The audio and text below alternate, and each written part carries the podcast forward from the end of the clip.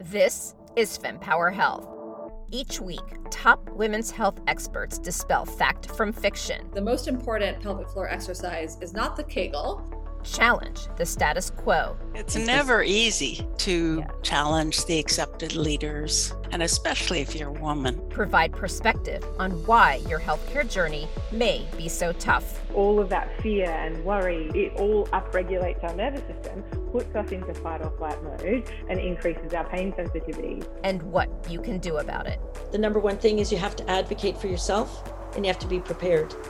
Your journey to get empowered starts now.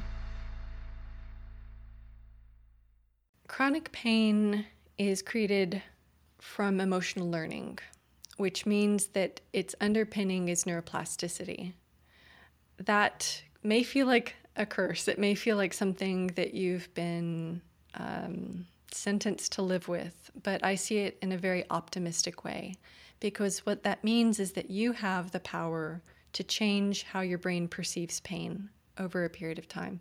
So, th- one of the most optimistic things to me is that because the brain is so plastic, it's so malleable, it's so labile to new experiences, you always have the possibility to shift back into baseline and to live without pain. Welcome to FemPower Health. Georgie here. It is estimated that between 18 and 35% of Americans struggle with pain. So today I interview Dr. Melissa Farmer, and she is one of only a handful of people in the US who is both a pain psychologist and a neuroscientist. So today we talk about the science of pain. We discuss the stages and even ties to your mental health and pain, which is so important in this post COVID era where we are finally being more open about the mental health struggles in the nation. So let's dive right into that conversation. And by the way, a big thank you to those of you who submitted your questions on social media because we do address those in the end of this discussion. So let's hear from Dr. Farmer. Melissa, it is so nice to have you on the FemPower Health podcast. And we are here today to talk about pain. Now, many of us may define pain in different ways, and I know that there's been a lot of discussion in um, the past many years about the opioid epidemic, as an example. There's even some series now going on with the company that started some of this epidemic, or some would argue that way, or many would argue that way. But nonetheless, you know, there's there's a lot that may be misunderstood or not yet known about pain, and you have such an interesting background um, with your personal and professional experience. And so I'm really excited to have you talk to us about that today. So before we dive into all of your great knowledge, why don't we let everybody here know what your background is? So let's share your story. Yes, thank you for having me. My my love affair with pain began about uh, 14 years ago or so, um, I was trained at McGill University in Montreal, Canada, and that's where I got my PhD in clinical psychology and neuroscience, where I began focusing on the physiological mechanisms of pain and how that translates to the psychological experience of pain. So, from one of the things I'll, I'll begin with is that to really understand pain, you have to understand the entire circuit from the nociceptors, the receptors in the skin, all the way to the spinal cord, all the way to the brain, because different changes and, and modifications in how that circuit or those circuits work at any of those points can change and modify the perception of pain. So it's a, it's a, that perspective was something I inherited whenever I went to um, McGill because it was a very unique concentration of pain experts. It was actually the site of the first multidisciplinary pain clinic that was started by Ronald Melzack uh, in the 60s and 70s. And so it had a really huge impact on me because I was developing and understanding pain, you know, in the middle of this really enriched environment of clinicians and basic scientists who are collaborating together. So, for instance, at clinical rounds, we'd have basic scientists come and give their uh, their ideas about mechanisms of the patients that were being presented. So it was a really fascinating experience because also I saw so many different types of pain and so many strange configurations of symptoms, and I got to see people who were quite brilliant reason uh, scientifically about what could be responsible for these symptoms. So, a lot of these symptoms that just seem confounding and they don't really make sense, there is always a logic. And one of the things I learned is that the nervous system shifts the rules that it uses to interpret sensations whenever you go into a state of chronic pain. So during these experiences, I had uh, training in mindfulness based meditation, CBT, um, existential psychotherapy. And one of the things that was so impressive to me was meeting each of these people in pain. They all had their unique pain journey. And I was I was inspired by all of them because even though they came, whenever they came into the clinic, you could see how much suffering they were experiencing. I could still see who they were inside, like who they were trying, like fighting to to rediscover in themselves. You know, that identity that they thought they'd lost. I could always, so I was always very optimistic whenever I'd work with patients. And that's one of the things that's kept me motivated over the years, just because I know that it's possible to come back to a baseline state. The brain and the nervous system are beautifully plastic. They're never set in stone and they feed off of, they, they are hungry for new experiences that we give them. Um, so I, I just sort of fell in love with the complexity of pain and I ended up doing a postdoctoral research fellowship with Vania Apkarian, who's a pioneer uh, in research about how the brain adapts to chronic pain. And we were doing really exciting work showing that pain actually becomes emotional over time. And that was about the time that my research career started to take off. I, you know, was a research assistant professor at um, Northwestern University, and things were going well. And then I developed chronic pain myself. So it was a combination of lower back pain and pelvic pain with neuropathic elements. So it was it was very weird feeling everything in my body that I'd studied for years unfold, and um, I I then experienced firsthand what patients experience, which is this sort of weird, sometimes traumatic merry-go-round in the medical system where you know, I'd, I'd get a diagnosis, I'd, I'd get a treatment, I'd get scans. Scans showed nothing. The medications didn't really do anything.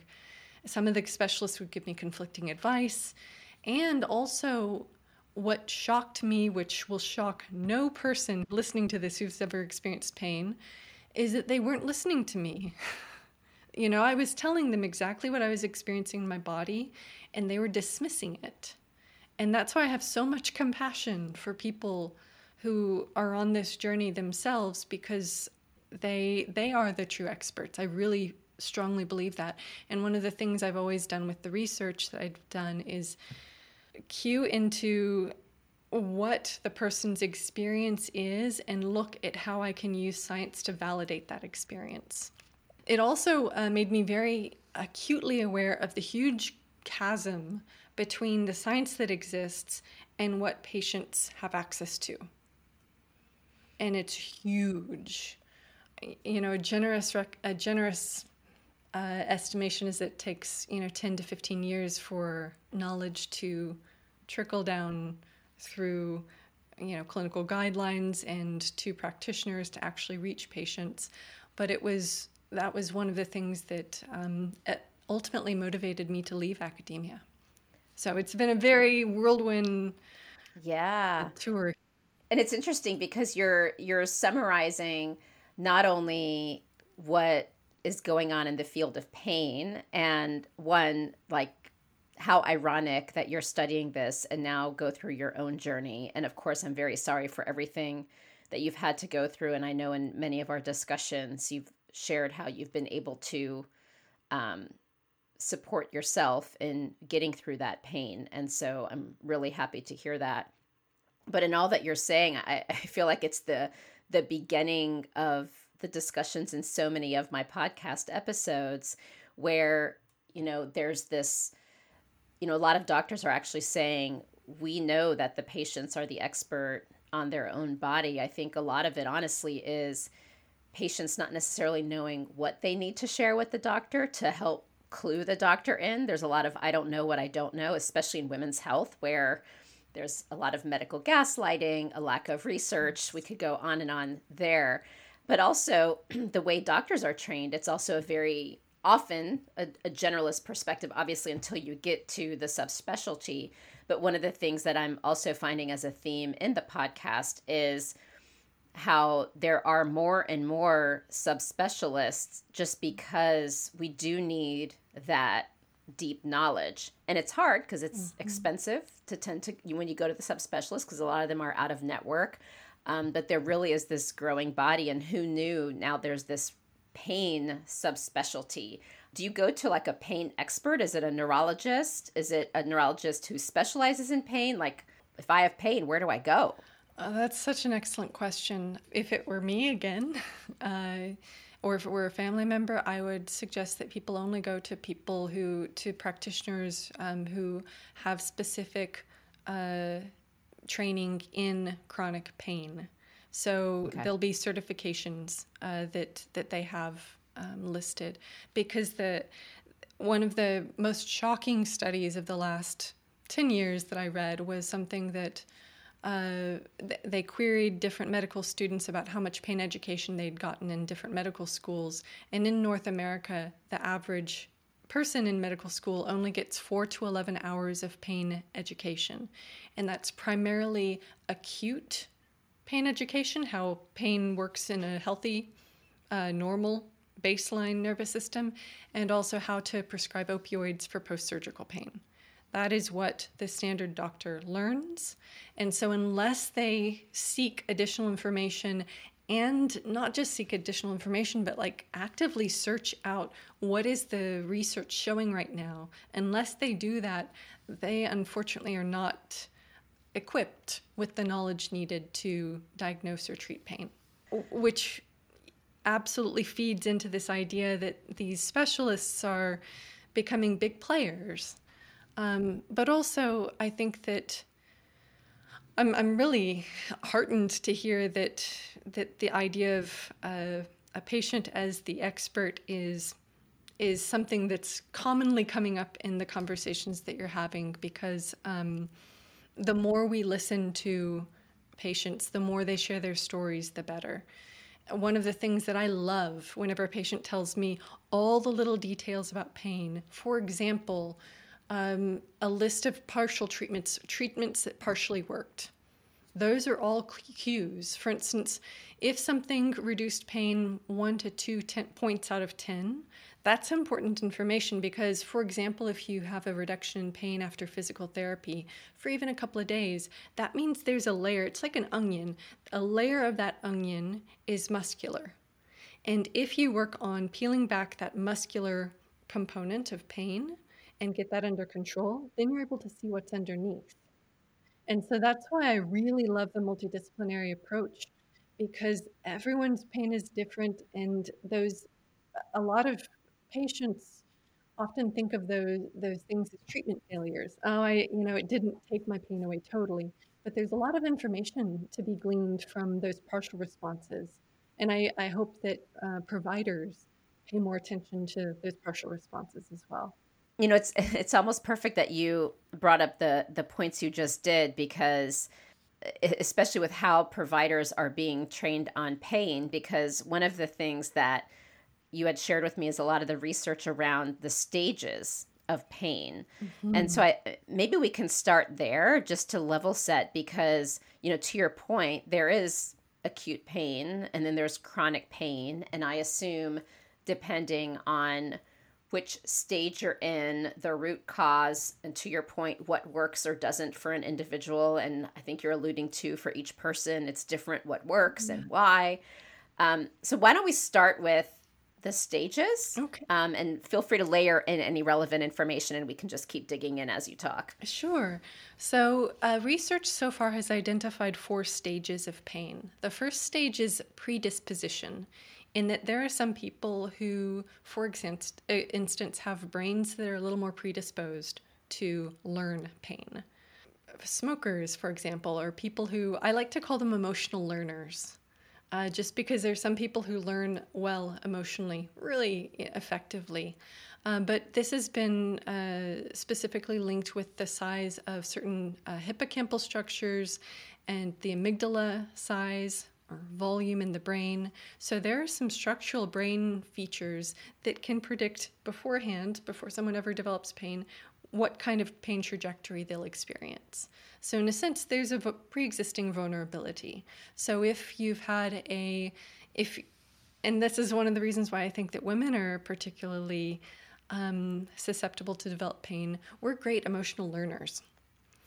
Uh, and as I'll discuss in a little bit, you'll see why emotional learning is such a fundamental concept to chronic pain. So that's one layer. Another stage is the injury related pain or the acute pain, which is what we normally think of whenever we think of pain. So this is nociception proper, and this is what just sort of the normal rules of, of pain. So you'll normally see tissue uh, inflammation uh, that sort of ebbs and, and peaks, you know, within a few weeks or a month, and then it goes down back to normal. So this is the tissue healing period. Then you have a period of subacute pain, which is about a month after an injury, maybe three months after an injury, and that's whenever the pain just hasn't stopped. And there's research on this particular stage of pain that suggests that the amount of information shared between two parts of the brain determine the likelihood that someone will transition to chronicity. And the two parts of the brain are the nucleus accumbens, which is sort of like the reward center of the brain, and also the medial prefrontal cortex, which is responsible for emotional learning. So, uh, the person I worked with, Dr. Apkarian, did a, a prospective study finding that the amount of communication between these two brain regions predicted with over 80% accuracy who would have pain a year later. Independent, whenever you have groups that are the exact same in terms of the amount of pain, they have the same uh, injury characteristics, all of the psychological characteristics are the same. This is the thing that differentiated who would go on to become chronic. So that's sort of the transitional period. Uh, and then there's the final stage, which is the chronic pain stage. And this is, you know, depending on who you talk to, whenever pain has lasted, the it, timing is really arbitrary, but three to six months after the pain has begun, it's considered chronic. And there are also, you know, once you get into the chronic phase, you start to see emotional brain regions take a much bigger role in the maintenance. So, for example, in that same study, whenever Dr. Apkarian uh, was observing people over the first year of development of pain, he saw, using functional magnetic resonance imaging, that the sensory perception of pain initially during the subacute phase was being explained by sort of sensory related processing in the brain. And over the course of the year, that transitioned to subcortical emotional brain regions, meaning that by the end of that first year, emotional regions were generating the sensory perception of pain. And that's a really profound observation because it suggests that sensations become emotional.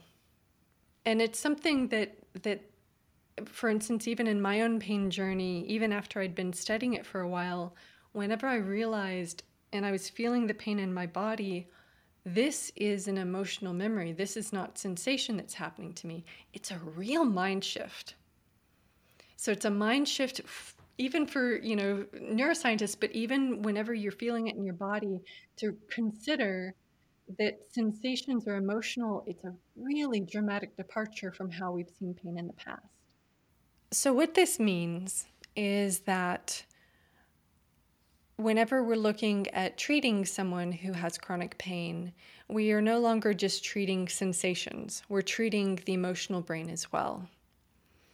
And what we see uh, in neuroimaging studies is that emotional learning is at the core of a lot of the changes in brain function and structure that we see, which is both a concerning finding and an optimistic finding because that means neuroplasticity, brain neuroplasticity, is at the core of the creation of chronic pain.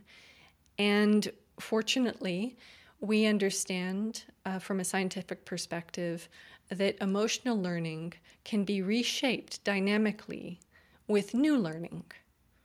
So then, what that becomes, uh, it, it becomes an issue of targeting treatments at helping people explore the emotions surrounding pain, helping them challenge uh, and change habits, movement habits, emotional habits, thought habits, um, uh, just sort of creating a, a, really holistic picture of how pain uh, impacts their life and t- taking a look at each of those perspectives and helping them make new decisions, new changes that help them create new experiences related to pain.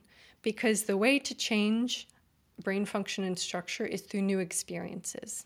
You know, you've talked about these stages, and one thing I just want to settle on because I, I'm a firm believer in being proactive and, and prevention as much as we can. But I, I'm sure that those who have chronic pain are like, okay, what do I do?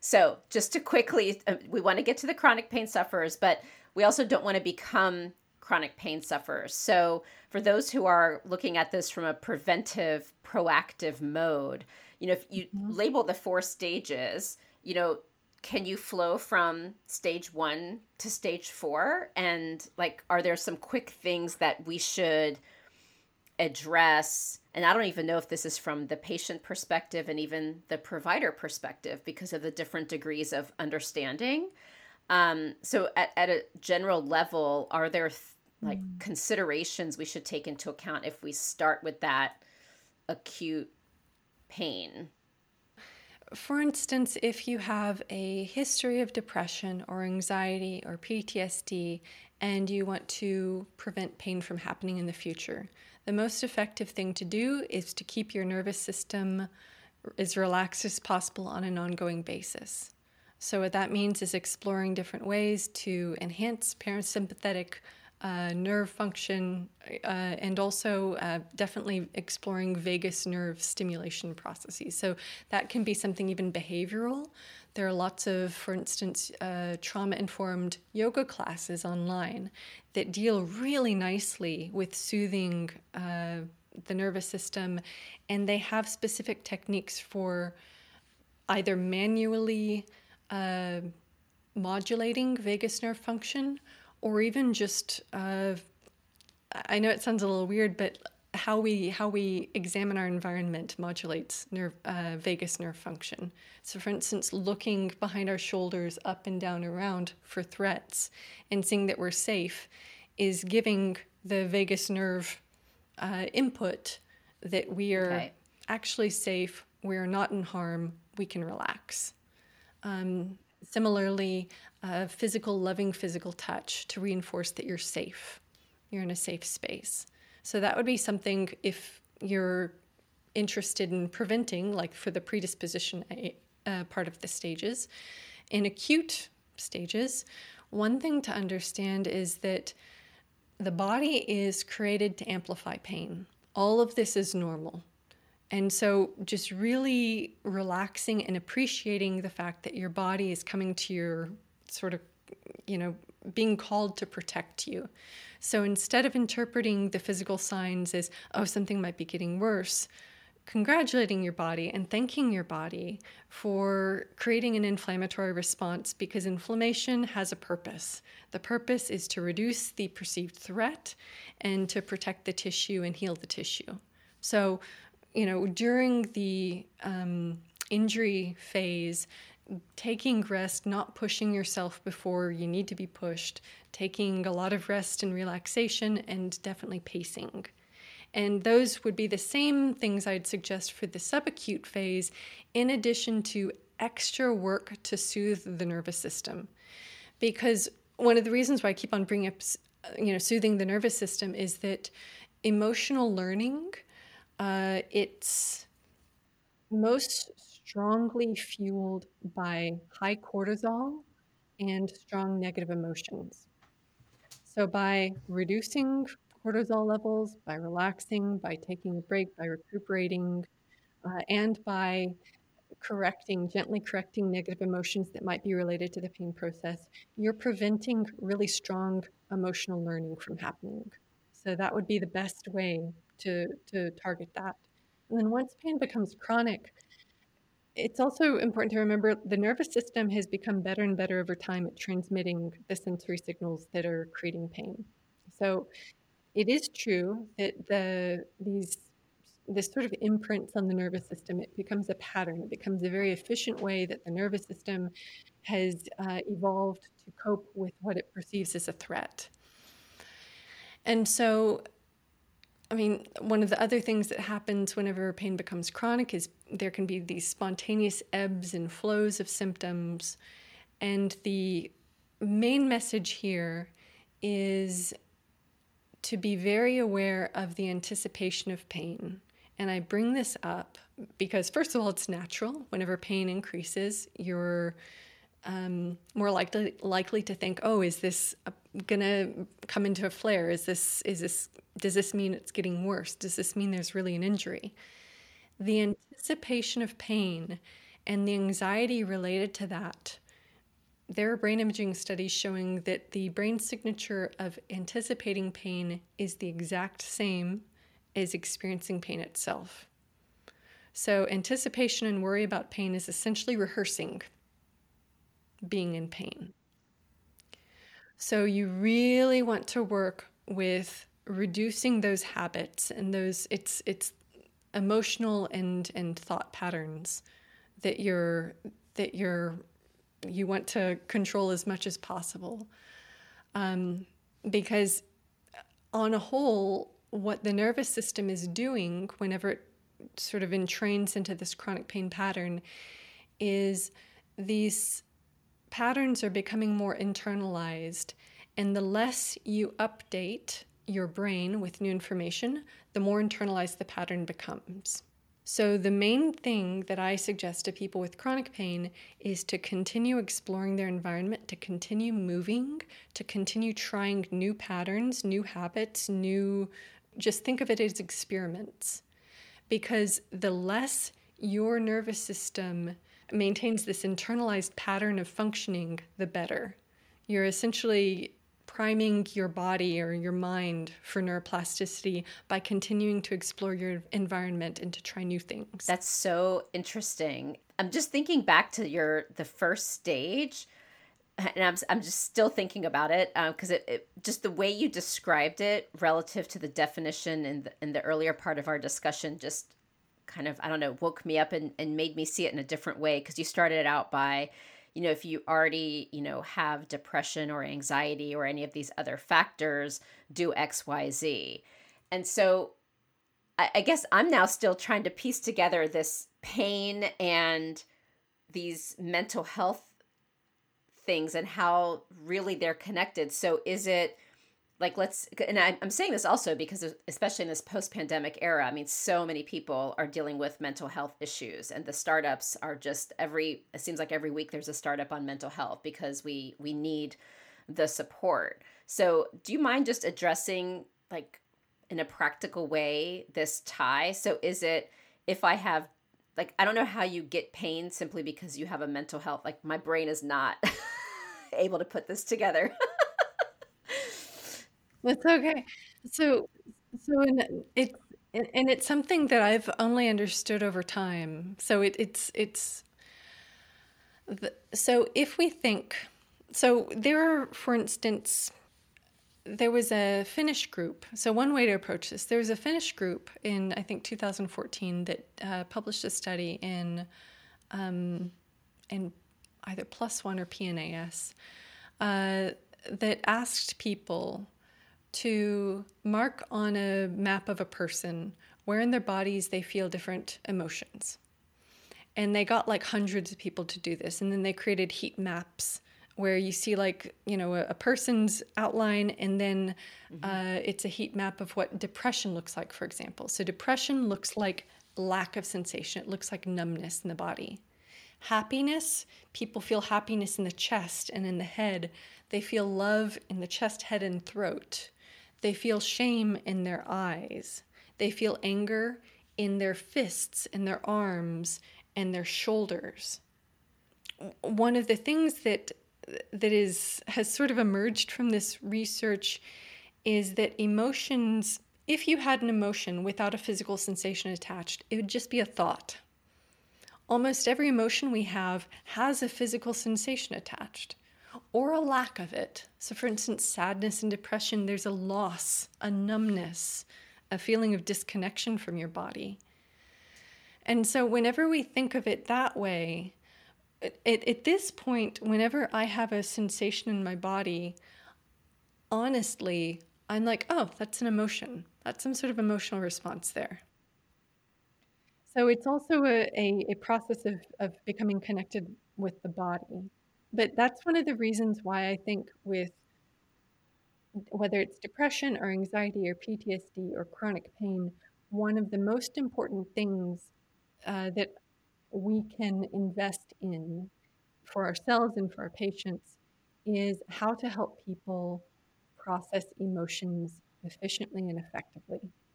That's what it comes down to given this post COVID era and finally people being open about our mental health, I, I, think this is such an important road to go down. So, I guess if I may clarify something though, you know, I, I think a lot of us may be coming into this episode thinking, I had something happen, therefore I have pain.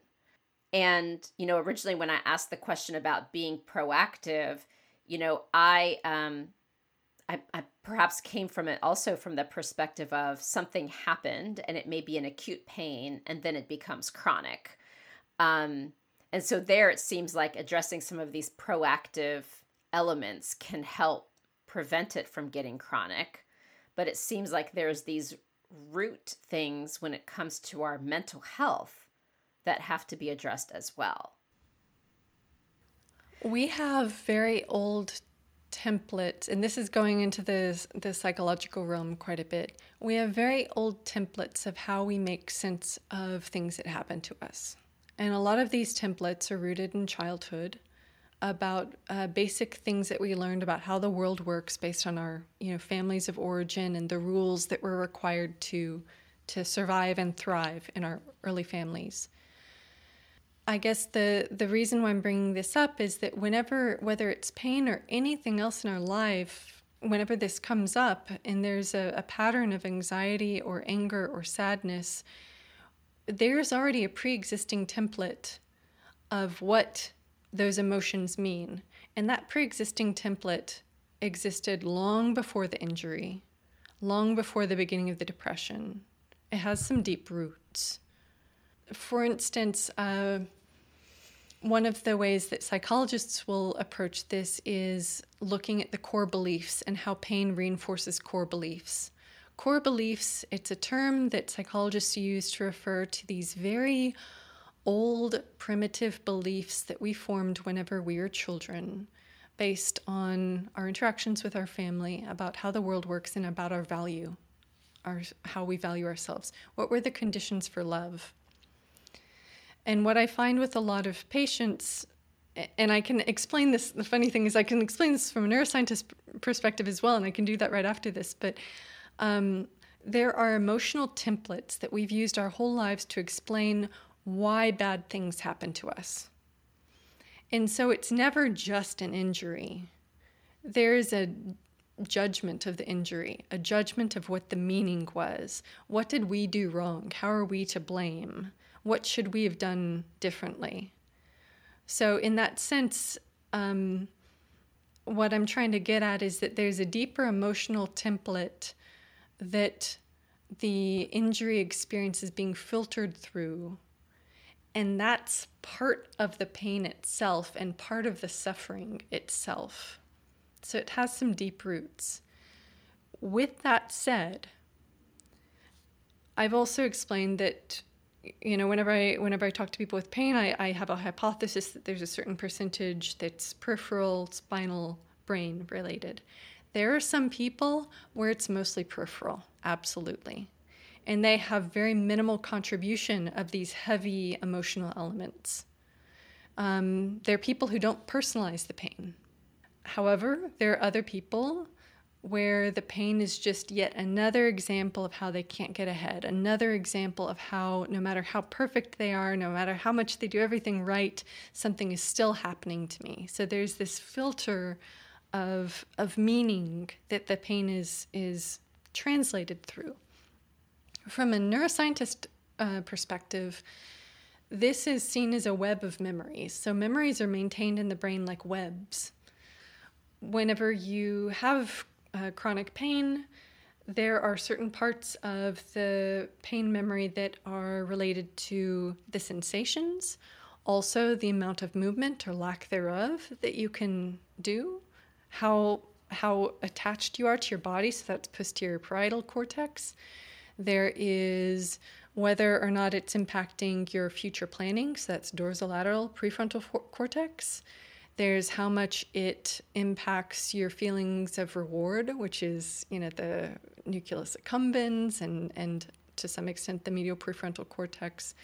There's even uh, almost rote procedural memory. So sometimes whenever you have pain, you just sort of like move your body. Yeah, it's still there.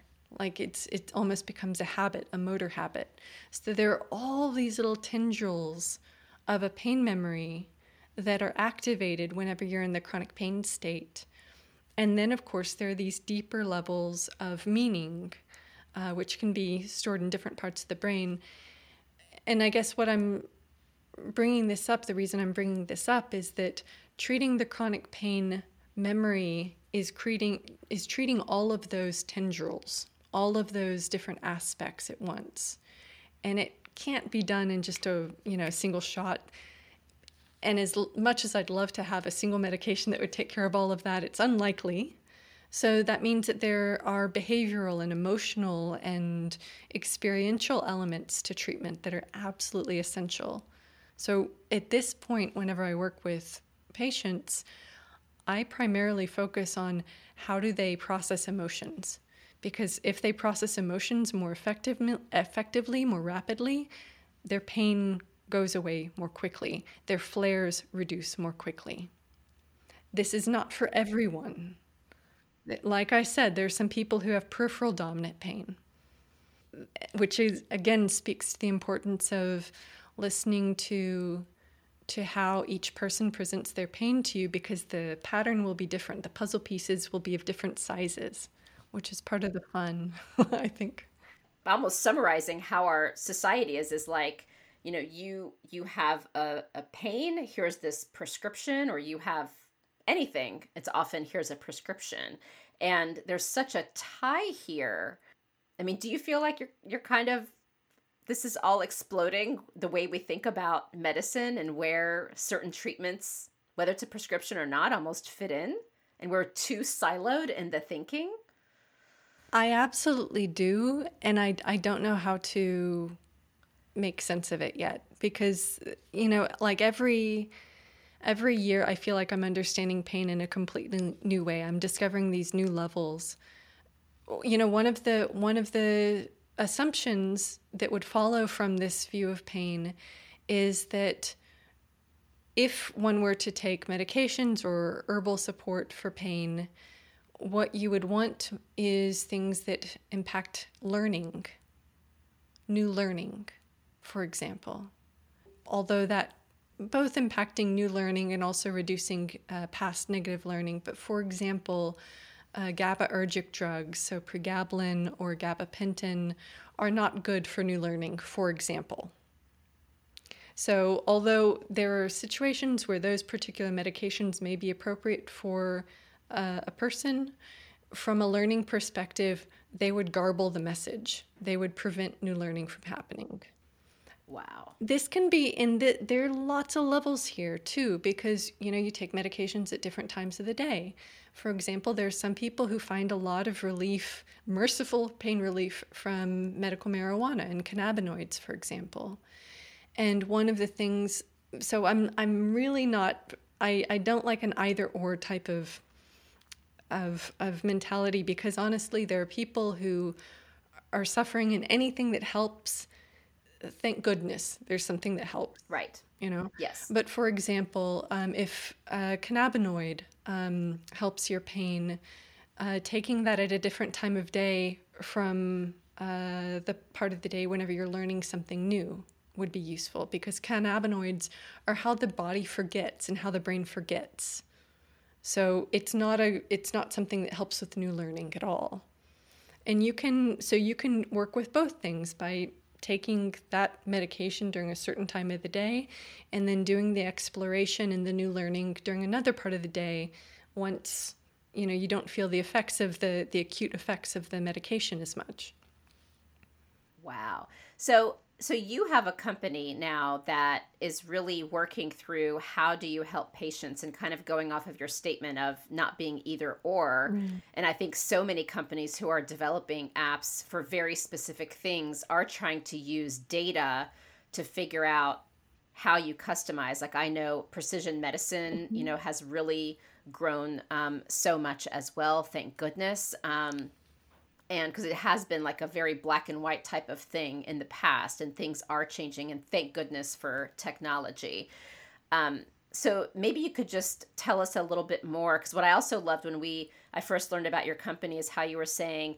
there's certain things that if you can't do it and you know it would be a solution that would help patients then they would be referred out so mm-hmm. you really talk about you know trying to understand that patient. And so i'd love to maybe if you could just spend like a couple minutes talking about that and then if you're looking for patients maybe we can ask the audience if they wanted to contact you. Um, so um, you know with my own journey and with a lot of the the patients that i've i've interacted with like i said uh, one of the things that was so clear is that every person's journey is very unique and one of the challenges with the traditional medical system is that there's really limited room for personalization. And so one of the things that we that so I got together with a chronic pain patient entrepreneur and Vania Apkarian, whose research uh, I collaborated on for for eight years, um, who's a neuroscientist, and and we were essentially trying to figure out like how could we translate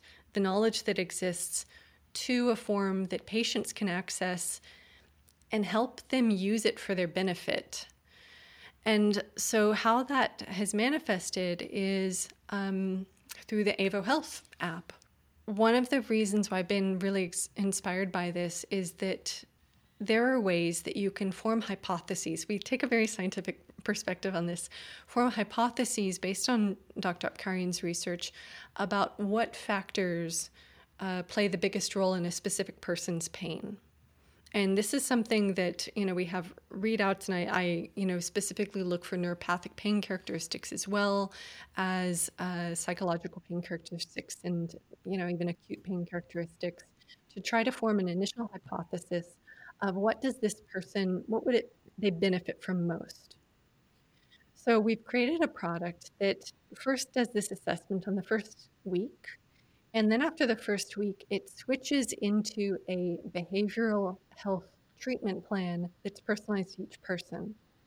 And we have different arms or tracks that promote movement, uh, pain neuroscience education, different types of adaptive thinking, so new thought patterns, physical relaxation, sleep hygiene, and social connection. And we have, based on someone's first week with us. We have an initial hypothesis about what works.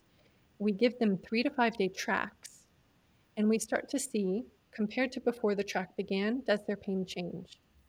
If it improves, we increase the value of that track. If there's no change or if their pain increases, we decrease the value of that track. So we're learning uh, in real time whether the hypotheses are true and how we can improve those, those hypotheses. Because one of the things that people feel often really overwhelmed with whenever they look at behavioral um, pain management is how do I know what works for me? And so we're trying to yep. take that guesswork out of it. But also in the process, we're creating opportunities for neuroplasticity by helping people explore pathways for relief that are perfect just for them. Um, and also, uh, I do one on one meetings with people to help just to, I kind of feel like everyone deserves everyone deserves some time with uh, someone who knows a lot about pain to where they can. It's not only validation, but it's um, making sure that we're personalizing the program for exactly what they need. Yep. Uh, so this is this is our creation, uh, and we're currently collecting um, data to see how our current program works. It's a dynamic program. Uh, it lasts three months. So one thing that we are doing currently is we are uh, recruiting for research participants. So people who join Avo right now will get the program for free for three months, and you can see whether it works for you and how it fits with your needs. Uh, and I can share in the notes uh, with Georgie how to get access to that. So I'll give you a link and you Perfect. can just join whenever you want. Now, one thing I didn't want to forget is there were some questions on my social media around pain. So, do you mind if we spend a couple of minutes on those? Yeah, absolutely. Okay. So, I have bursitis, tendonitis, compression of the C6, C7, and T1, lots of pain down the left arm.